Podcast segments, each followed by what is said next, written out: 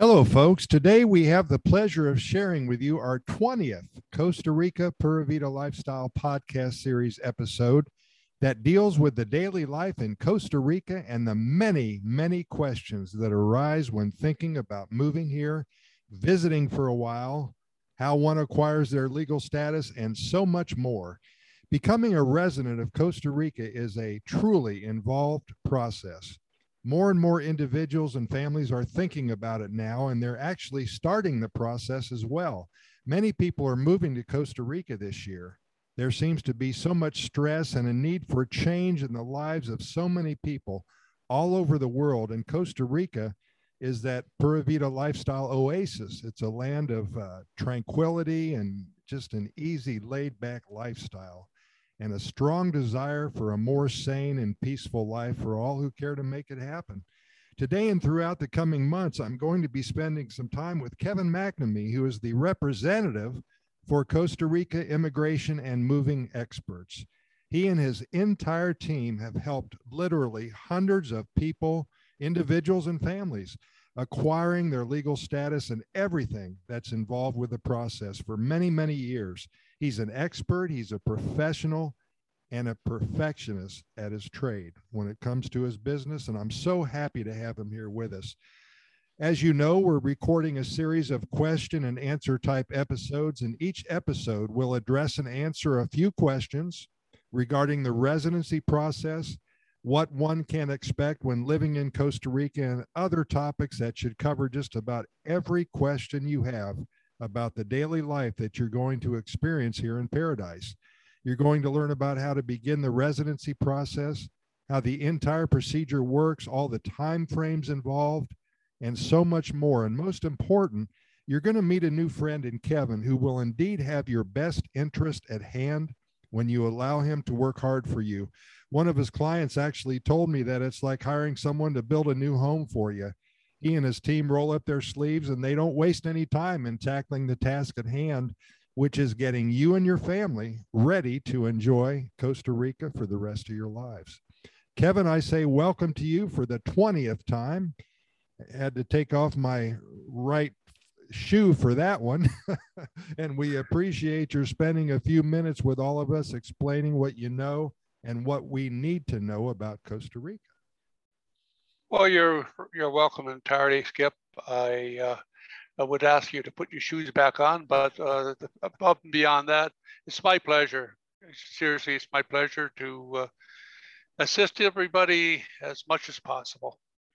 Well, I do want to tell you we're getting a lot of great feedback on this, and there's a lot of people who are sending in questions, and we just have a bucket load of questions available and ready for the next oh, probably through December right now.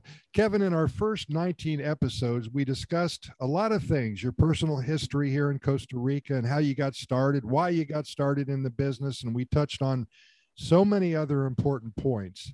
We reviewed the three main types of statuses and how one determines what status to pursue and why one even needs to think about legal status in the first place. And we went through some of the necessary things to think about how to start a bank account. I remember that. And uh, does one need to learn Spanish and so much more? And there's so many questions, as I said, uh, that are coming in. And there's so many questions that come up in the course of one learning more about a country that they may live in for the rest of their lives. And there's no silly or stupid questions. And we appreciate your thoughtful answers to the simplest of questions that we're going to ask of you today. We're here with our many listeners, and they're all eager to hear what you have to say. So, let's get started. I want to start off with um, a question I just received yesterday. Do people keep bank accounts in their home country and just transfer approximately what they need to live on in Costa Rica, or do they start bank accounts here? That's actually a personal choice. A lot of people who are receiving pensions, for example, or source of funds, they have their bank account still open in their home country. The money is deposited automatically. And then they simply open a bank account down here after the, typically after they get their cedula and instruct or write a check on their home bank account, deposit in their local account, and the money is transferred in a matter of days. That works very well. Of course, you do, can do wire transfers if it's larger sums, or if you only want to do it maybe once or twice a, a year, total up six, seven months of, of checks, and then have it, all the grand total sent down. It is difficult to open a bank account here without a cedula, the cedula being the the objective of what you're applying for, legal status, when it's approved equals or you receive a a cedula, a Dimex, whatever you want to call it. But the fact is, it's your legal document. It's imperative to have imperative to have one of these when you go to open a bank account because they need to know that along with the receipts of uh, a utility and et cetera, et cetera. If you're lease, if you're renting, copy the lease, et cetera, et cetera. The fast, faster way is when you're here and waiting for a cedula, you could always have a Costa Rican corporation formed. That formal corporation will have a cedula attached to it. That cedula would reflect or the fact that you would be the owner or president, typically president of that corporation. You would have a what they call a personería jurídica created indicating that you are the true owner of the corporation and then you with the paperwork of the corporations and your receipt for a local utility, etc., would go to the bank and say, here's my cedula number. I'm president or owner of such and such a corporation. I want to open the corp the bank account in the corporation name and use it for personal and corporate reasons. Punto, finished, done. So it's it's a it's an alternative. The downside is it's a pain in the butt wrong word to use, sorry. It's a, it's a pain with the annual fees for the corporation. They've gotten to the point where they're punitive and uh, the reporting requirements and such just make it a very unsavory procedure. So can you do it? Yes. Should you do it? Possibly. Can, that's the two alternatives. Thank you. Well, thank you very much. Kevin, I'm going to ask this next question. And eh, can you explain the question first? Because some people might not know what the heck I'm talking about, and then answer it. The question is why is there such a spread between the buy and the sell prices at the banks here in Costa Rica? Oh, one of my favorite industries is the banking industry. I, I think I spend 20% of my time in the business week sitting in a bank with either clients or with problems from clients or et cetera, et cetera. The spread, for example, today, I'm just going to use figures that I saw this past week. If I wanted to take dollars, US dollars, in and buy colones, I would get something like 600, let's just say 60,000 colones, okay? If I took 60,000 colones in to buy dollars, I'd get probably $90. Why? Because the bank plays the game. That's how they make money. It's a, a big form of how they make money. It's called the spread. The buy rate is not the same as sell. So uh, it's it's it's international. It's not indicative of Costa Rica only. It's uh, bankers around the world have been using this for years to not only penalize their clients, but to enhance their profits. And my God, they enhance their profits with this. So if they need more money, the spread seems to get larger, and if you and very seldom get and very seldom get less, smaller. Okay, that's the that's the reason. It's called larceny and greed, says Kevin. And that's uh, just as you said, it, that happens all around the world, just not in Costa Rica. Right. Most people, when they move here, it may be the first time they've dealt actually in a foreign currency. Sure. So you know, to them, it's surprise and it's a gas. it's shell shock, but it's it's traditionally around the world. And Uh, there may be a government agency controlling it. I doubt it. I think it's uh, each bank has to compete with each other, and there'll be a couple colony or a couple uh, penny difference in the rates from different banks, but overall, they seem to follow the same clown. Mm-hmm. Uh, Kevin, you touched on this uh, next question a few minutes ago, and just take a moment to explain it further. Is it easy to open a bank account here in Costa Rica? Once you have a cedula and a utility bill proving that you your address, it's not a problem whatsoever. It's before, well, there's another alternative too. If a person were to be applying for rentista status, which means they have to put $60,000 in a bank and the bank will then write a letter to us for immigration, or sorry, let's say they'll write a letter to immigration to give us to submit saying that Mr. and Mrs. or Mr. Joe Blow, applicant for rentista status, has on deposit with us US $60,000, which is available to him at a rate of no more than $2,500 a month if needed. And they sign that and it's on the letterhead of the bank. And we can take that without further ado and give it to immigration that they will accept that.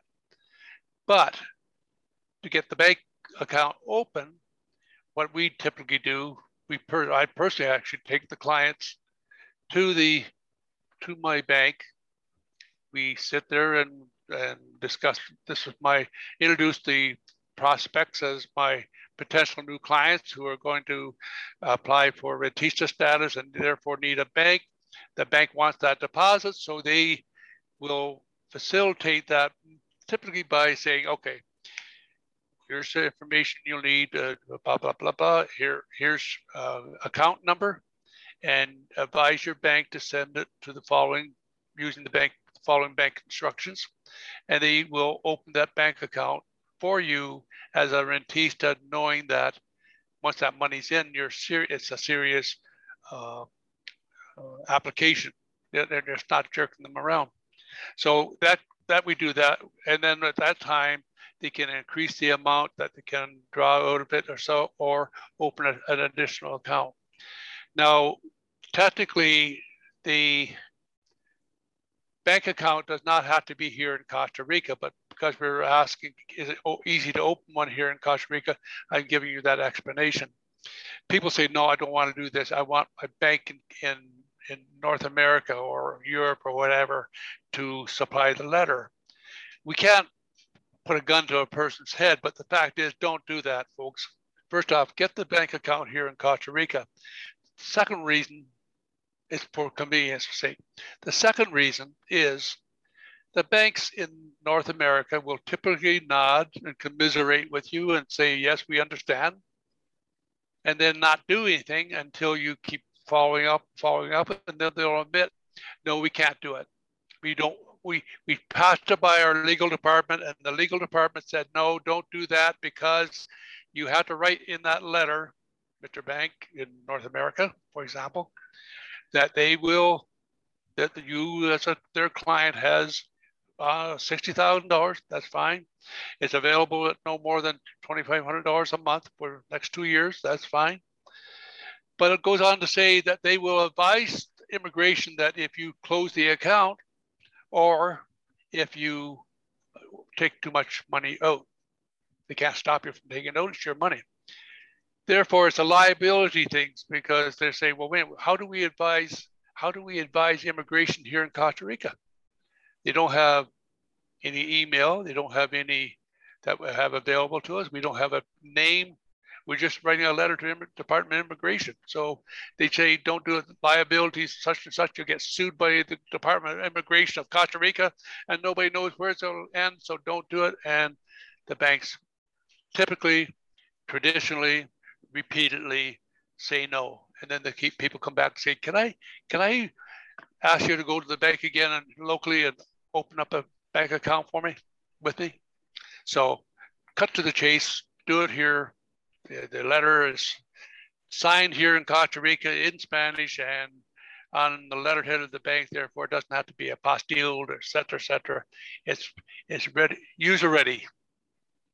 Sure, that's great. And I, I think uh, if I was a client of yours, I not only would appreciate the fact that uh, you know mechanically what you're doing, but uh, I would have a peace of mind that you're doing everything in my best interest. Is that how all of your clients feel especially when dealing with banks and all these these new ideas and things that a lot of people probably have never heard about, like the spread, for example. Right. Well, I, I sort of self-serving to answer that, but the fact is, when people actually listen, there is a there is a rationale to almost every step that has to be taken. The the tough part, and I understand it's a defense mechanism or some kind of reservation people have, but the tough part is when you suggest something knowing fully well that it's the only way to go, and you get continued arguments about I don't want to do it that way. I want to do it my way. And you, you can listen to that for an amount of time, and then it comes to the till the pedal hits the metal, and say, "Well, uh, good luck, folks. Uh, you're on your own because you know it's never." I'd rather have a irritated, irritated ex prospect than a irritated client. So we, I make the call. I, I, it's my business, so uh, I make the call. And if it's not going to work, there's no hard feelings. It's just a, a difference of opinion. Of you're not recognized. I'm right. so how's that for an answer? Absolutely. Some people are stubborn. Hey, Kevin, our last question. We noted that uh, CDs here pay a very nice interest rate. And how can those financial institutions afford to pay such high rates? okay, the CDs here that pay high rates or higher rates are in colones. You don't even want to ask what you would get in a in a dollar account. Like I'm talking about a year CD probably paying one and three quarter percent, which hardly takes care of inflation, if if if even if it does. So the high interest rates you hear are from colony CDs and they have to pay that because they have to encourage people to to buy the CDs because it being the local currency is is what they deal in with the local population. But devaluation and inflation, it doesn't. I'm not. I'm not a proponent of CDs. Period. And uh, uh, some people like them. Such if you really like CDs, keep them in a in your home country in your home country currency, and take the proceeds down here. Sure, that makes a lot of sense. There's no free lunch. There's a lot of things to think about, and we thank you very much for adding your two cents in here. And uh, we're going to continue this each and every day. Uh, again, thanks a lot. It's been a pleasure talking to you today. We've posted Kevin's contact information and his website address in the program notes associated with this specific episode. And I urge you to follow up with him through his contact us page on his website. And I'm also going to post today's recording of our Q&A session on the website as well. And basically, when you're ready to have all of your questions answered, Kevin and his team, they're standing by to get started. Uh, by the way, if you haven't already, be sure to listen to our first 19 conversations with Kevin regarding residency. Lots of good questions about everything involved in having a good life here in Costa Rica. And if you like what you've heard today, why not share our Q&A session link with your friends and family? We love to share our knowledge with everyone who gets anything out of it, and we'd appreciate your helping us get the information out there to all who care to listen. And finally, if you come up with any questions or topics that you'd like Kevin to answer, let us know. Send your request to my email address at Costa Rica Good News at gmail.com. That's Costa Rica Good News at gmail.com. Kevin, thanks again. We'll see you here for our next conversation together. We're talking about everything you need to know about acquiring your legal status here in Costa Rica, what life's about, and everything else that comes under that category. Really appreciate it, Kevin. Well, appreciate the opportunity, Skip. Thank you very much. And onward and forward, Christian soldiers. Until next time.